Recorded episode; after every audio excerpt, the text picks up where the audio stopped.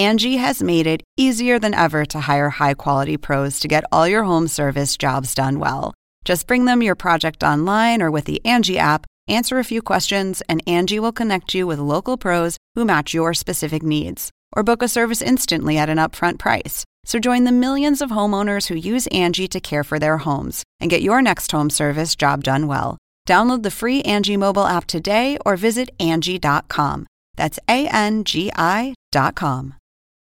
Angi has made it easier than ever to hire high-quality pros to get all your home service jobs done well. Just bring them your project online or with the Angi app, answer a few questions, and Angi will connect you with local pros who match your specific needs. Or book a service instantly at an upfront price. So join the millions of homeowners who use Angi to care for their homes and get your next home service job done well. Download the free Angi mobile app today or visit Angi.com. That's ANGI.com.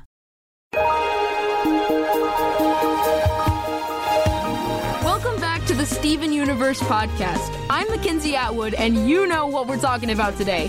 The incredible season finale of Steven Universe. Just, wow. I mean, I'm sure you're like me, and you have as many questions as I do about what happened in the hour-long finale, Battle of Heart and Mind, and how it all came together. So that's why we're going to break it down with the Crewniverse. I've got creator Rebecca Sugar, former executive producer Ian Jones-Quartey, current co-executive producers Kat Morris and Joe Johnston, and former writers Matt Burnett and Ben Levin to take us behind the scenes and provide a little insight into the design and casting of new fusions, the reformed gems, the diamonds' relationships, and Pink Steven. So let's get started with Rebecca, Kat, and Joe. Thank you guys for being here again. Hey, thanks for having us. Happy to be here. Awesome. So to start off, I have to ask, and this is definitely not the most important question that I could be asking, but the rainbow worm thing and Steven's dream at the start of the episode, who is she, you know? Well, that's Dee Dee's voice, which is incredible. That was one of the many pieces of the princess gauntlet Steven's going through on Homeworld that we were trying to tick off every princess trope, just put him through this gauntlet of princess tropes as soon as he gets there, and they all feel alienating to him. This one is the one of, like, Jasmine throwing the door of the cage open and the birds fly out, you know. Pink has let these creatures loose because she loves them and loves animals and creatures, and Steven does too. This would not necessarily be out of character for him. But we tried to do absolutely all of them. We did the pebbles making his clothes. Bismice. Yeah. Bismice. So Cinderella? Yes, we did the ball. Locked up in a tower. We did the yes. Mm-hmm. Throws a ball, he's locked in a tower. There was one you really wanted, Kat, which was Pearl's sort of telling him to do his studies. Mm-hmm. Which is in the ball. Maybe more specifically an answer to the question of what is the rainbow worm thing. The rainbow worm thing is a alien creature from some planet that the gems were colonizing at the time. The Kyanite colony. The Kyanite colony, that's right. And Pink brought a bunch of them home with her because she loved them. And Blue let her do it. Yep. And then she set them loose in the ball, and now they're running around chasing the pearls up and down the halls. Mm-hmm. It's all laid out. And there was one in Blue's hair. Yes. Yes, they're all over the place. Yeah, you can imagine. She threw the door open on the cage, and they all flew out. They all got into everyone's hair, I imagine. It's just how she wanted to be. Yeah. She wanted the door of her cage to fly open, and she could fly away just like... Well, they don't really fly. They land pretty hard. We were looking a lot at those sort of glowworm-style dolls. From like the 80s. Yes. And also characters like Orbity. There was sort of a stretch of time after E.T. was popular where every cartoon tried to add a cute but also hideous alien friend or something. I think that all those designs are fascinating. They really don't hold up. So with the whole talk about the worm and Pink letting it out and Blue letting her take them home and whatever and sort of caving, we got a lot of info about the like sort of dynamic between the diamonds, you know, pink, blue, yellow, and even white. So like I was wondering what inspired their kind of relationship with each other. Well, they all exist as a body, which we show very literally with their ships. Pink is the id, blue and yellow are the ego, and white is the superego. And what happens between them, especially in Change Your Mind, is this one body's experience of embarrassment where the id is coming to the superego and saying, no, this, I want this, I like this, I am this, and the superego is saying no. And ultimately, it's actually not that, because this is not Pink.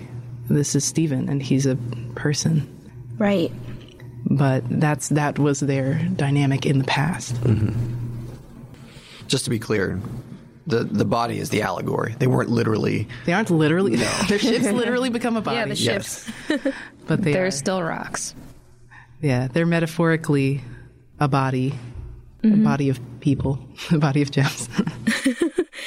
Speaking of bodies of gems, we got reformed gems. Everybody got poofed and everybody came back. So, you know, we got a lot of new designs. How did you guys decide, like, what to settle on for everybody's outfits? Endless drawing. Yes. There was an email thread where everyone was just throwing up drawings, and then we would take them and draw something a little different, and then someone else would have a different idea, and it was just a wacky stack of drawings. We went around the block. We ran around the town. We ran around to everything. So there was one thing that we really wanted. In early concepts from Colin, Rainbow 2.0 had a scarf, but it was also very important to me that the gems, their fusions, Steven's fusions, they have his clothes and the gems' clothes. So every time you see one of these new fusions, you're also secretly getting a sneak peek at the form they're about to have, because it's their clothes plus Steven's clothes. So we're trying to make this scarf work on Pearl. Mm-hmm. I remember this very well. Scarf. And really wanted the jacket. And somehow all the drawings I was doing of jacket plus scarf plus shorts at the time, she looked like a kid detective. It was just not coming together. And, there was somewhere Garnet's glasses were transparent. I drew Peridot with the star glasses for a long time, but then Garnet ended up getting them. Garnet got the star glasses. We tried it all. And I think the one thing I really love that we arrived at, did you come up with the sort of shredded shorts for Amethyst? Yeah, with the star pockets. And then it sort of clicked where I was like, everyone should kind of have jeans now. Like, they pick up a little. First off, I love Johnny the Gems in jeans. But they pick up a little of Steven's influence, not just from that moment, but from all of their times together. I think a lot of them haven't reformed since very early on. So, I mean, Pearl reformed in episode 13 and Garnet in 52. And they've been the same since. Amethyst has gone through a lot, but they've learned a lot from Steven since they changed those early days. So they've definitely brought that to their new selves. Yeah, I wanted to ask, Pearl has her jacket, and I've seen a lot of people talking, like, is that kind of a reference to her bad Pearl, like, from Last One Out of Beach City? Yeah, that's part of her independence. That's awesome. The jeans, too. She sort of subtly has those jeans, and this is something, I mean, she's been very different lately. She's been playing the field. She's been exploring who she is, and all of that, I think, really got kickstarted in that episode, so it's very important to her. Yeah. There's the gold accents on Garnet, too, right? Is that... Mm-hmm. There's gold accents in a couple places, too, on Lapis. Yeah. You really wanted to get the lazuli part of Lapis Lazuli. It's actually gold. It's a gold. Flex. It's like a mica, and that's what's in the stone, actually, that makes it sparkle. And so we wanted to get that into her design. That's where the gold, like, lacy belt heart comes from. Her sandals gold too. Her sandals are gold. You really wanted to get her in some sandals. I did. She's been barefoot for a while. Yes, I want comfortable cosplay. I think that I want those pants. Yeah, I like to give people things I feel like people would enjoy wearing, I hope. There were a lot of versions. Except for the body paint, I guess. Yes, that's, well, if you're already blue, then you got it. You got all set. There were a lot of versions of Garnet that I really loved that we kind of went around the block on. There's like a superhero aspect to the way we were drawing her for a while. And some a little more knightly, too. Just like broader shoulders and like a bigger, like her top piece just got kind of big and fun. But I really like where we ended up with her and her glasses. She's just cool. I've seen a lot of people talk for a long time. You know, Peridot getting her star has always been a thing. You know, people have been like, oh, what's going to be? And one of my favorites was the star hair, the concept of the triangle. Yeah. Don't worry, I drew it. Yeah, we tried it. I wondered. I was wondering if that was ever considered. And we did. We did try it. It didn't. Yeah, we really did. We tried everything. Yeah. We tried everything. It didn't feel like her. It was too much. It was a little too much. It was just too much. We subtly imply it. This is kind of like the star on Lapis's outfit. The glasses poking out change her silhouette, which is very important. Those glasses are so hard to draw. They are tricky. But it was not just giving her new glasses, it's also giving her a new silhouette. It was also exposing Peridot to Gem. Yes. Now it's not behind a visor anymore. Right. Yeah. Yeah. She can polish it now. I actually think one of the most important things about Peridot's new design is that she has little rain boots. She has little boots on. And like Lapis getting shoes, Peridot had socks forever. She was walking around essentially in socks because her limb enhancers were off. And now she finally, she finally has shoes on. They both have shoes on. Very important. Just, I think that, you know, they're sturdier now. They can stand on the ground with confidence.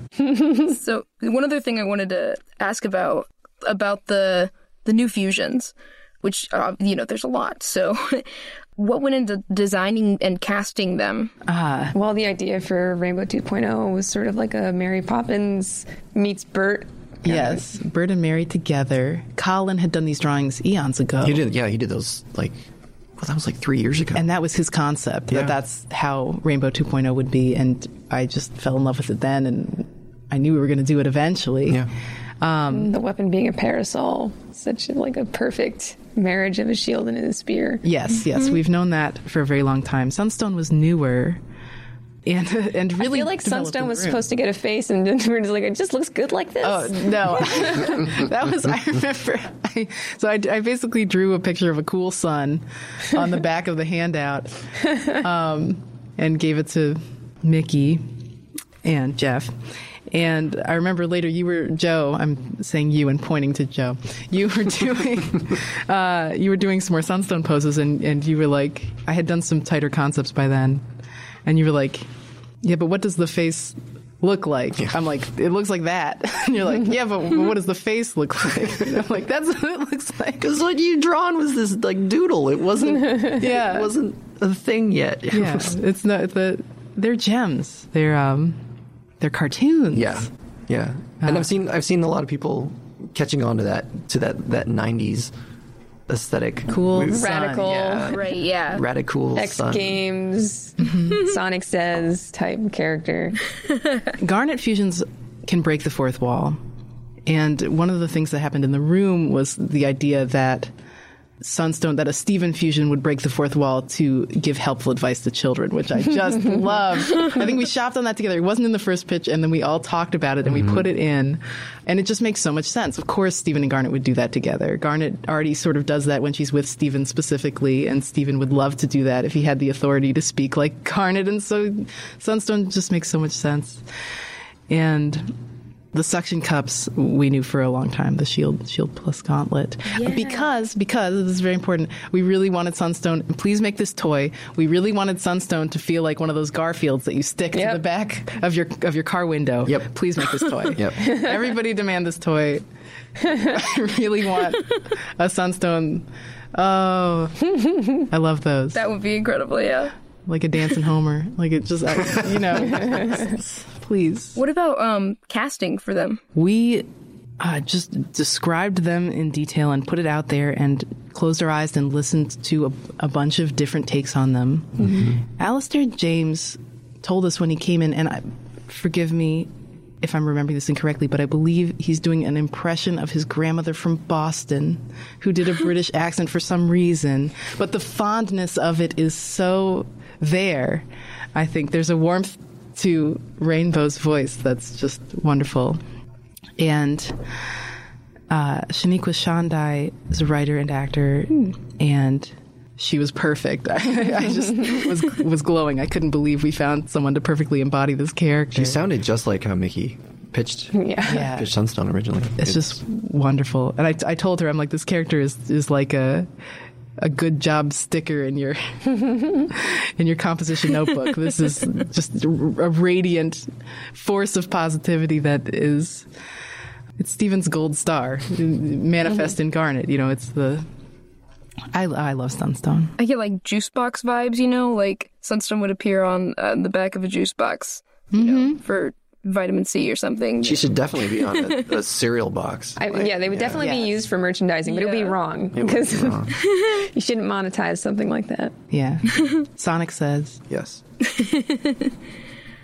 Okay, cool. Well, thank you guys so much for talking to me. Oh, thank you. So coming up, we've got writers Matt Burnett and Ben Levin to talk about that powerful confrontation between Steven and White Diamond and what it was like seeing the final episode that they worked on come to life.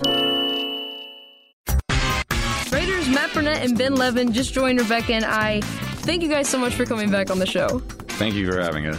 Thanks for having us. I wanted you to say your name first because she said your name first, so that maybe they know our voices. All right, so this is Matt's voice. This is Ben's voice. Yeah, so, you know, I wanted to talk about Obsidian because obviously that's a big landmark moment for a lot of reasons, but I just was wondering, you know, when you saw them in their finished state, how did they compare to your early visions of the fusion of all crystal gems? We had her forever. I mean, it's like exactly how that early vision was, because she's the temple. Yeah. You know? Yeah, it was like this hidden in plain sight thing that we finally got to pay off. Right. Yeah. Even the sword, I was really happy that someone found the sword, which has been underwater since Bubble Buddies, but is also very visible in Ocean Gem. When the ocean's cleared out. I mean, we always had Obsidian. We always had the name. Yeah. We always had the design. How the... Not the finished design, which took a very long time. But how the mouth functioned. Of the mask lifting up and revealing kind of the monster mouth underneath. But, yeah, the mouths. But the way that the sword came out... That was super cool. That was right. Like, yeah, how the four weapons were going to combine if... they were at all, or if the sword was just going to be this separate thing. Yeah, Mickey invented that. You were saying the sword was under the ocean? Yes, the sword is part of the temple of the statue of Obsidian. Oh. When the water's cleared out, you can see it sitting on the ground. And in Bubble Buddies, when Connie and Steven are rolling around on a bubble, they roll right past it. Right past it in the background. Mm-hmm. Wow, I never noticed.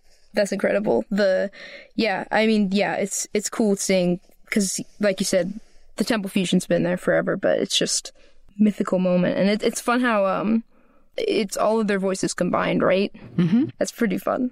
I also just wanted to ask about White Diamond and sort of her personality.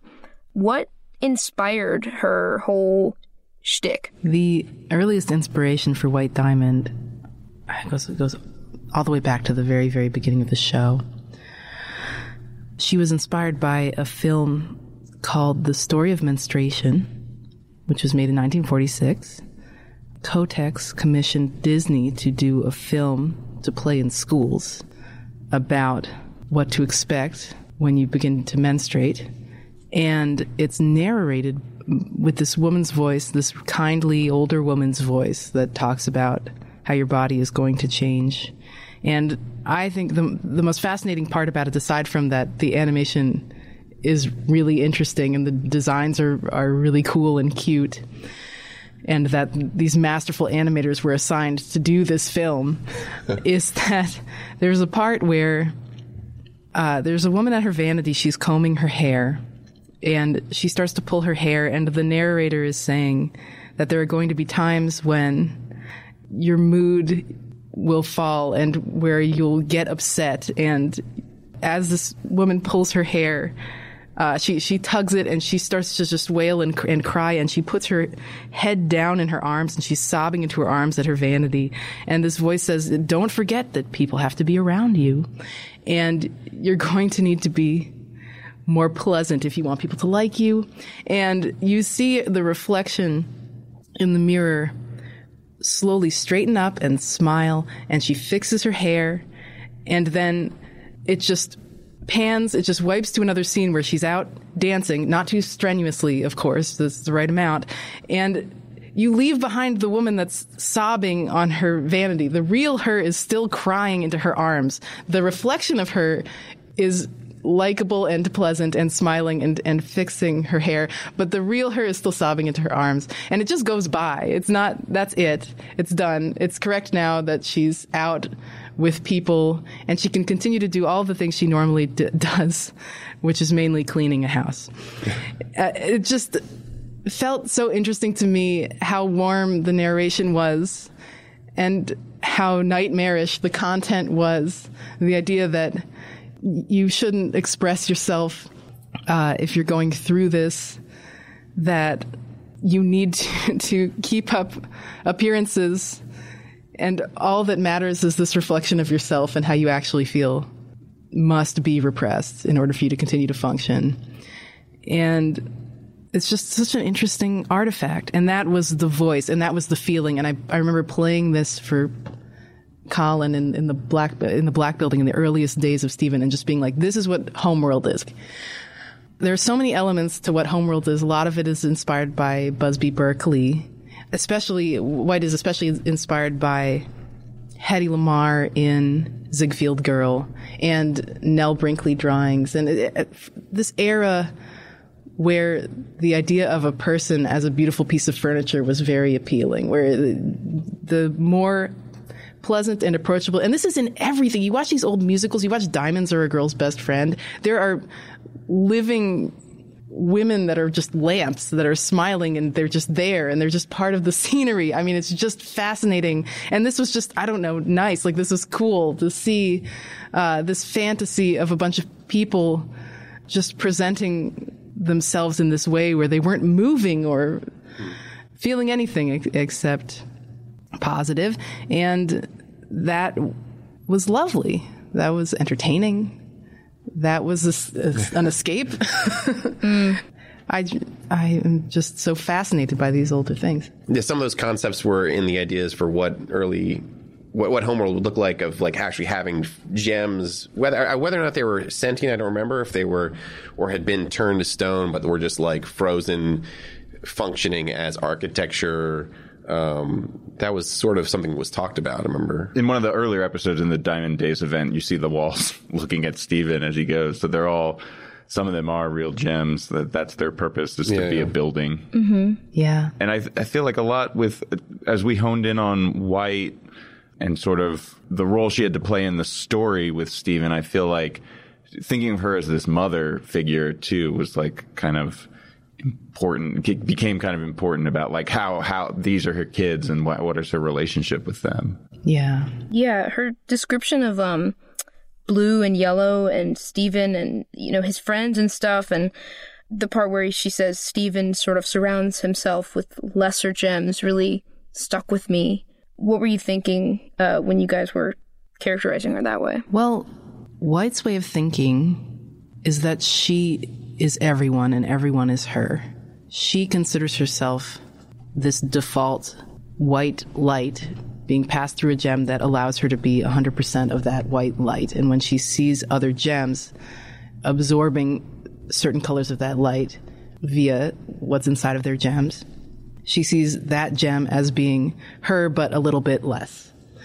In a way, White has no identity at all because she thinks that she's just light, and so everyone is her.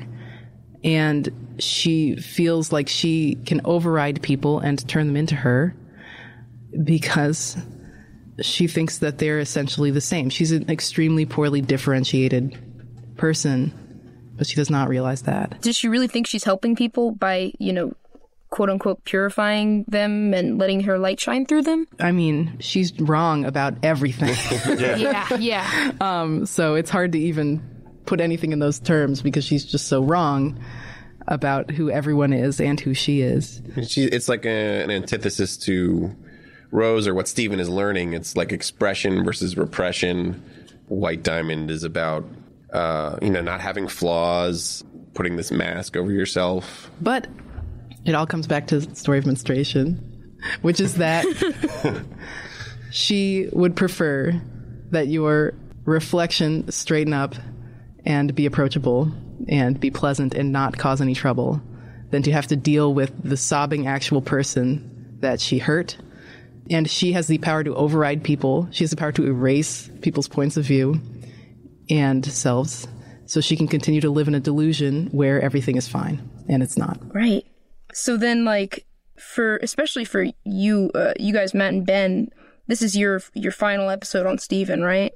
Mm-hmm. Yes. So what was it like seeing this, kind of come to fruition after 5 seasons? Yeah, but we were leaving to work on Craig the Creek. And it just so happened that it was coinciding with these were the last episodes that we were going to be writing on. And it was very tough to be leaving Steven. The show is such a family, and it was so amazing working with Rebecca and everybody. We held on, I feel like we held on as long as we could, and we were escorted off of the Steven floor onto the Craig floor. Because I remember the last thing we did was we handed out Escapism to Adam. Mm. And I was in that handout, and I remember that. And then maybe we saw 1 or 2 pitches of the episodes immediately before, because that's the way our schedule works. You came to our big... But then we did come to the big pitch of the board for Change Your Mind, but we hadn't seen it until that point. It wasn't like we had gone to any pitches and given any input into it. Right. So it was just that last little bit. We didn't get to do the full participation that we did on every other episode, but we still we wrote that story, and it was and it was executed perfectly.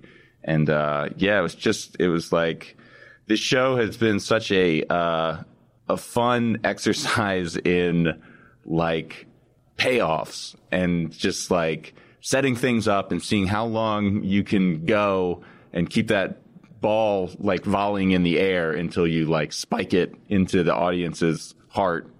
And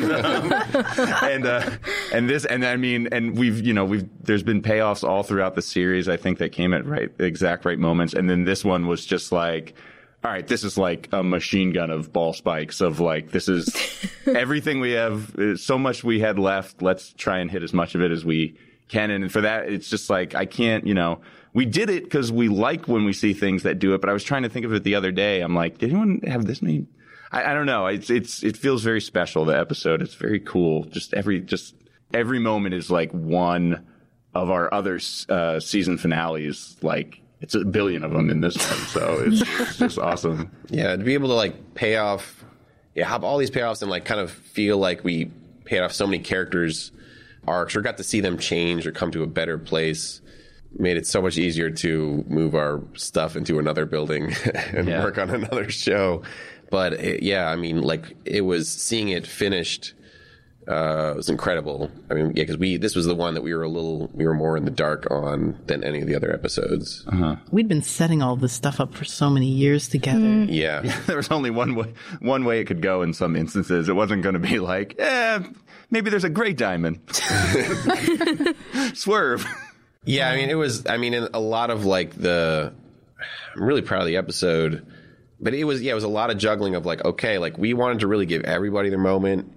And made sure it all had a meaning. We were always there's a lot of talk about making sure that Connie, what could she bring to the table? We wanted her there, and what could she say about her experience to White? And just always just how are we going to juggle all of this and put it in? And it got even more streamlined after the outlines. But I think that was the thing that I'm wow, we. Very big pat on the back. Everyone did a great job, and we did a great job. It was just Just so much pride in that episode. Just, yeah, and everything from just like the episode works as this great epic story, and then there's just all those little moments that were things that over the course of 5 or 6 years that were just like, oh, this would be cool to see. And it was like, yeah, let's get it in there. Let's get it in there. Let's see Amethyst be the one to greet Jasper when she reforms and stuff. Yeah. And just it's just like everything. It's just like everything. It's like nothing was held back. And like, I mean, it shouldn't be rare, but it does sometimes feel like it's rare where you're just like, we're going to do everything we want to do. And we did it. Right. I feel so different all of a sudden now that it's out, just because we spent so many years building up the question of what would happen if Steven was separated from his gem. Yeah. And we had, just since the very beginning, we had been trying, like every concept, and this is how we've written the whole show. It's like we find a way to introduce one concept in one episode, and then another seemingly unrelated concept in another episode, and then another, and then another, and another, and then later it's like you need all of those to understand that this thing means this. Mm-hmm. And that scene, I mean, everything was building up to that scene. Mm-hmm. I know people have caught that Pearl and 3 gems and a baby. I mean, that's very one-to-one. Like, she's like, I'm ready to do this. She thinks that. Right, yeah. But the mirror is when we actually introduced that concept, that a gem could be trapped inside of an object. And then later we're saying, well, Steven could also be that object, and Steven pulling Lapis out of the mirror. I mean, and we were working on that. In the earliest days, it was just sort of like, how can we start to get people to ask this question? Mm-hmm. Is this character trapped inside our lead? Right. That you, planting seeds. Yeah, that the audience, has known and loved Steven as a character, but like to have given them enough to join in White's doubt that Steven is actually his own character and that he's not just this vessel for Pink, like that. I feel like that is because you're like, well, of course Steven's gonna win the day, right? But there was just enough there that like I feel like when that happens and there's that commercial break, I feel like there is a genuine tension of like, you don't know what's going to happen. We've given you enough that it could go either way. Yeah, I mean, I think that because we had Steven, I feel like, really insist that he is his own person and all this, but we had to plant enough things that just seeded that doubt, the dreams that you see in the beginning of the episode, White's insistence, she really pushes in, like, to any audience member that might have thought like, oh no, like Steven is Steven, like she really drives in, or is mm-hmm. or is he, so that when that moment's happened, you're not sure what it's going to be. I think this is something that's very real. I have these moments of hearing my mother's voice come out of my mouth and going, oh my gosh. It's startling. It's there is a human part of this where when you're trying to figure out who you are and what you believe, just knowing that your parents are inside of you it's just the truth. And I mean, and that can mean so many different things to different people, but in this particular story, I was interested in exploring that. And this was something, how we were going to do this was years and years of debate in a room full of all of us, all of the boarders. And I mean, we would talk about and how much the way that he would be connected to her.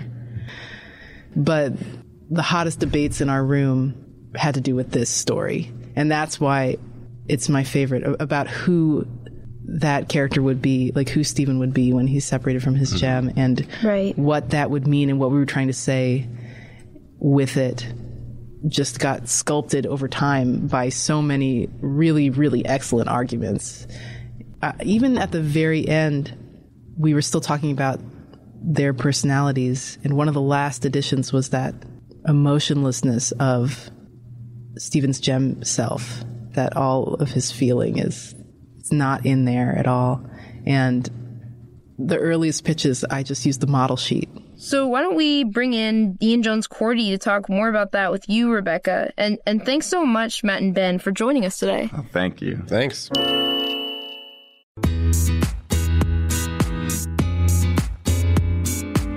Jones-Quartey just joined Rebecca and I as we continue to talk about the incredible Steven Universe season finale, Battle of Heart and Mind. So Steven getting his gem removed was obviously a huge moment. What made you guys approach it with the split perspective that we saw? Let's see. Well, that was in my section that I boarded.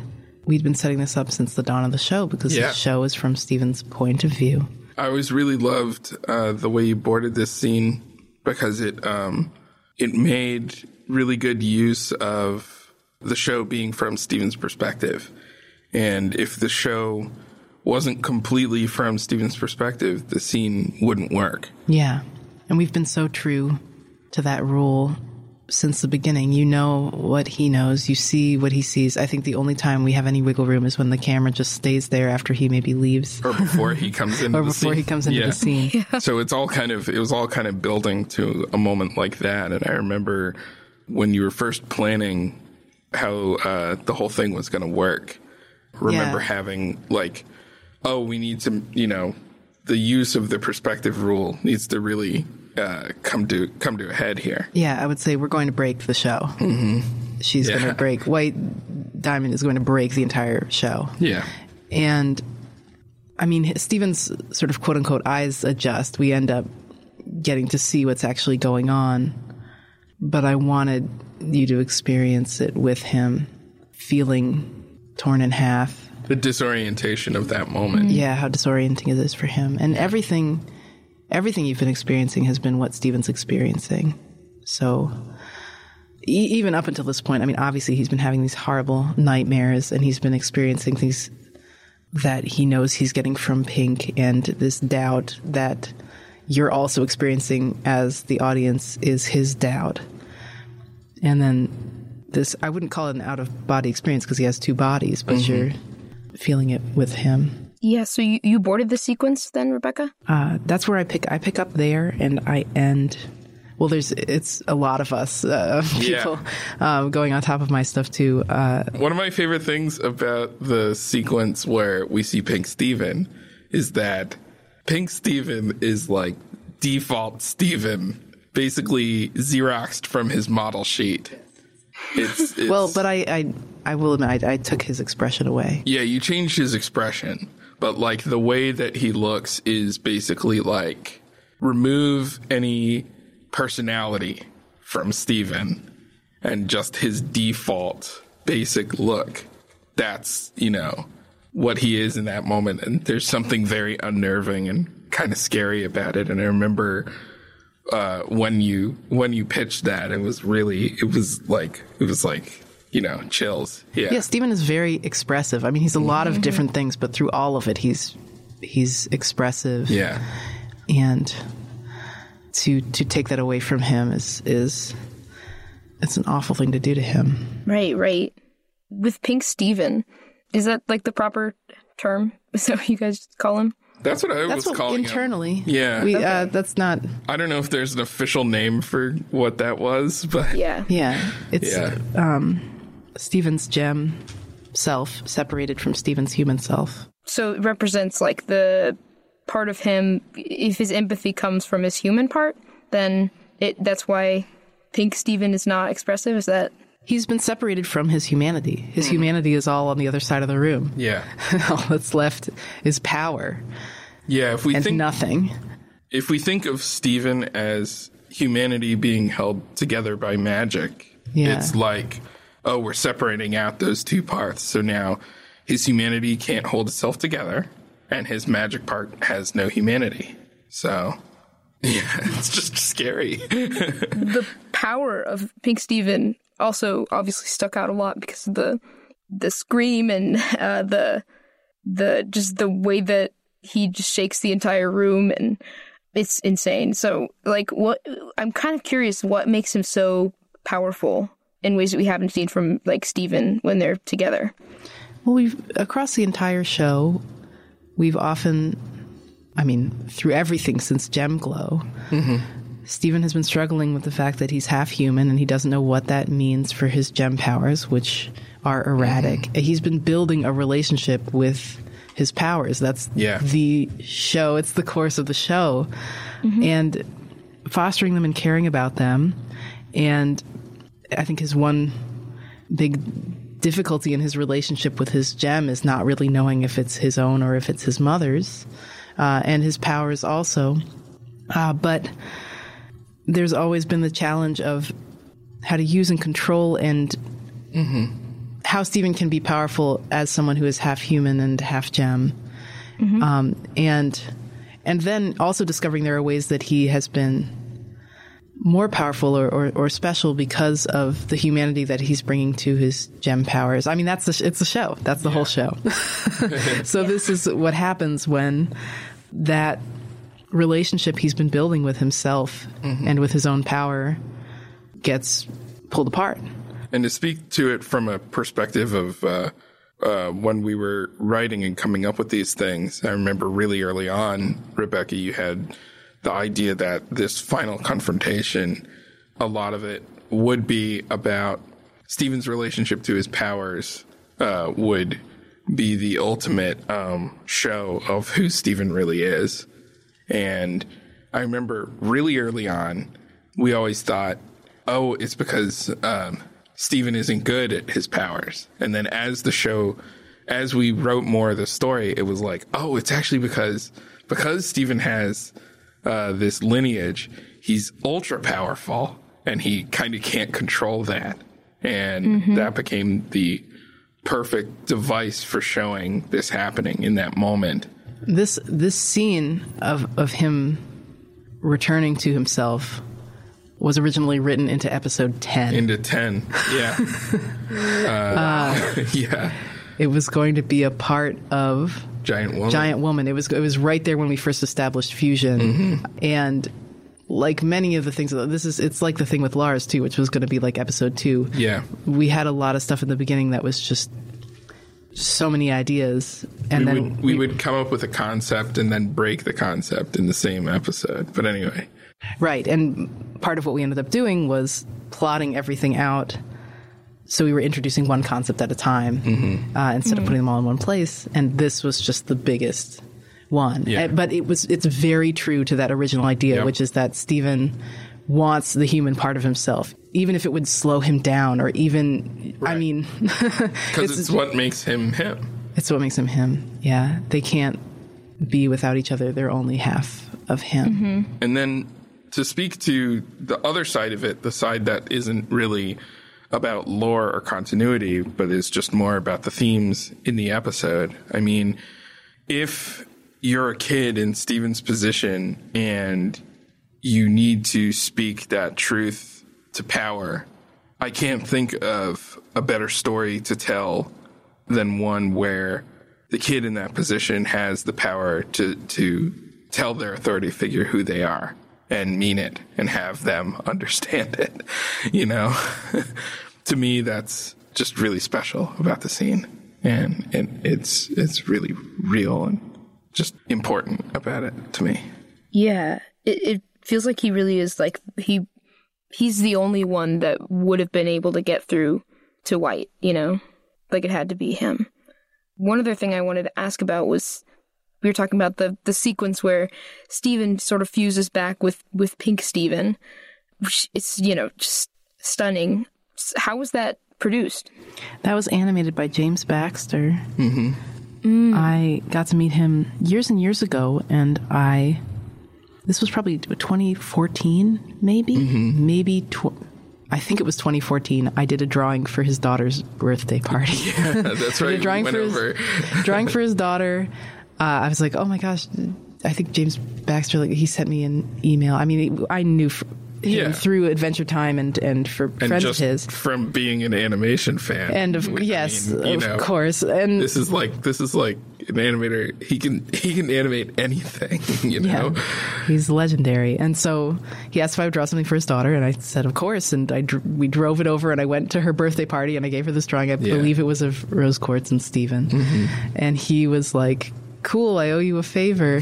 And I was like, I'm going to hold on to this for something that needs to be really, really special. Yeah. And when we got to this, I mean, this is the fusion dance of the show. Yeah. And it's part of the Princess Gauntlet. It's part of everything, Steven experiencing every sort of major Disney royalty trope that can happen. And so the ultimate thing has got to be a dance with a big rotation by James Baxter. I mean, that's in there. So it felt thematically, conceptually, really, really right to me. And that it would be his, that it would really be the culmination of all of those things, and him taking ownership over what all of that is and was. Because Steven is not... There's a way that Steven does love those things. I mean he has a Raja. Like, it's just part of the show. Right. But the threat to that and him feeling alienated by that, he has to find himself in it. Mm-hmm. That part is pretty personal. But as for the production of it, he delivered you guys like the complete animation for the entire thing. Yes, he did all the cleanup. Yeah, and all the cleanup. And it was inked overseas. Mm-hmm. It was inked by Sun Min. But I mean, it's a gorgeous piece of animation, and it feels so geometrically correct, and perspective wise it's just beautiful. And but that's one of his great skills. He can plot things out like that. I was gonna say it almost looked like CGI, it is so precise. But it is not right? CGI. But it's not CGI. That is all drawn by him. That's just James Baxter. Legend. There were many bucket list things that we were doing in this episode. Mm-hmm. We had this up on the wall on a Post-it note. We wanted a hot springs episode. We wanted it forever. And I was like, we're doing it now. We're going to do it here. Mm-hmm. We're going to have a big bubble bath. Yeah. We're going to do our hot springs episode as part of Change Your Mind. Kit Cloud Kicker. Well, is that... Yes, I guess that... Did we introduce that in Change Your Mind? That is... Peridot riding a piece of metal around. Riding around on that trash can lid. That was a big wish lister. Mm-hmm. But the uncorrupted gems, you had a lot of... That was something I... Yeah, that was something I had wanted for a really long time. I always felt really protective about the corruptive gems throughout the show. I always really loved all of them and how different they were.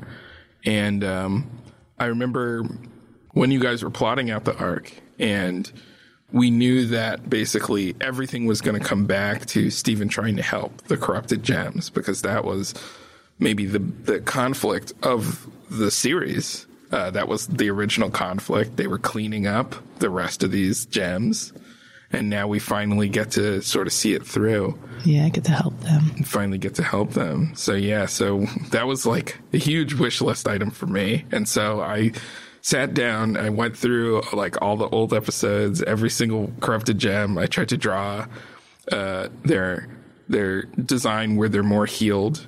And a little piece of trivia about that is, so to me, the longer a gem is corrupted, the longer that their healed form will take on the sort of form when they were in their monster form. So that's why several of the healed gems have very similar designs to their monster form, because they were there for longer, as opposed to someone like Jasper, who kind of looks like her pre-corrupted self, but with a couple changes. That was pretty recent. Yeah, that was pretty recent. So I totally did see someone online saying, like, they were like, that uncorrupted crab gem looks like an OKKO character. Oh. I was like, well, shoot. My hand is maybe a little too visible, but, like, yeah, I really wanted to see all of them again and to know that they were okay. And I loved finally seeing them all. And then once we had them, and you added a bunch of the different quartzes as well. Yeah, there were many iterations of them. We went over and over and over a lot of those gem designs. The part that you did the most on, though, was the fusion sequence, the Rainbow Quartz 2.0 sequence, especially. Yeah, the stuff with Smokey. That was another like bucket list one for me. That was a wish list one. I remember talking about the story and being like, oh, Steven should just, fuse with all the gems. And then everybody was like, this is never going to work. I was like, no, it can work. Don't worry about it. And then I think it came to the point where it's like, well, Ian, if you think it's going to work, you have to draw it. So, yeah, it came to the point. You mean I said that to you? Yes. It was still a huge, I will say, it was still a huge amount of work. It was still after it left your hands. And Christine Liu also did a lot of cleanup on that sequence. And the character designs are really amazing, and a lot of work went into them. But yeah, I wanted to do a sequence where Steven got to save the other gems by fusing with them. And in doing so, we would get to see new versions of all the fusions. And the thing that I was most excited about was Rainbow 2.0. And we had talked about it, and you had done like a couple sketches. Colin had really laid the ground for it. Oh, that's true. Colin Howard, character designer for the show, had done a lot of amazing concepts for the character. You had done some sketches, but he really took it and kind of made it its own character. And I really loved the work that he did. Yeah, he came up with their whole personality. Mm-hmm. Rainbow is they, them, he, him. Sunstone is they, them, she, her. So if anybody's... Yeah. But the thing, Rainbow, let's see, with their appearance, I wanted to really get across Pearl's properness and Steven's sort of, you know, the way that Steven kind of mugs and, you know, like makes jokes and wants to get a little laugh out of someone, even if it's really something dumb, you know, which is how I arrived at Rainbow, like sticking their tongue out and going like, pfft. They're like and saying like, and also doing a lot of puns. We hadn't done a character that we wanted to see Steven's early penchant for puns resurface. And I was like, oh, for Rainbow, this could happen again. And then the other surprise that I put in that Rebecca didn't know about until I pitched it is that Rainbow can ride on their umbrella and shoot a rainbow out of the back of it and ride it down. That's pretty fun. I was trying to surprise you. Something that feels so Hanna-Barbera about that. My thought was like, you know, Pearl can shoot the stars out of the end of the end of her spear. She can shoot those lasers. So, like, what if Rainbow could shoot rainbows out of it? It makes total sense. Yeah. It makes total sense. Yeah. And then... I think one thing I love, too, is that with the new information about Rainbow and Sunstone, I feel like you can recontextualize Sardonyx a little bit. Mm-hmm. Yeah. All the fourth wall totally stuff changes that. Yeah, coming from Garnet. But the loving hearing themselves talk, yes, is definitely something that Pearl fusions. That's definitely a Pearl thing. And then Steven, because Steven is like he loves to enable the gems to be silly. You know, he's him in there. He helps them be that way. Yeah. Fun. And then I would also like to say that the foot coming down on them right before the commercial break, them getting smashed by it. That's a dual reference. A lot of people were like, oh, it's like Monty Python where the giant foot comes down at the end. But also there's an early episode called Arcade Mania, where they talk about fighting a giant foot. And it's like, we got to get that in there somewhere. That's awesome. Full circle. Yeah. I want to ask one last question. The season ends with the song Change Your Mind. So what does that song to you guys express about like the theme of the episode and just of the show in general? That song was not actually written for the show. That was a personal song that I wrote while fighting for the wedding. And at first I wasn't sure if I wanted to include it because I knew I would feel exposed. But over the course of making the show, it was the thesis that I had arrived at in order to keep functioning as a showrunner. And I didn't want to half say it. I wanted to actually say what I'd learned and what I meant. Change Your Mind isn't the end of the franchise Steven Universe, but Change Your Mind is the end to this particular story that we started writing back in 2011.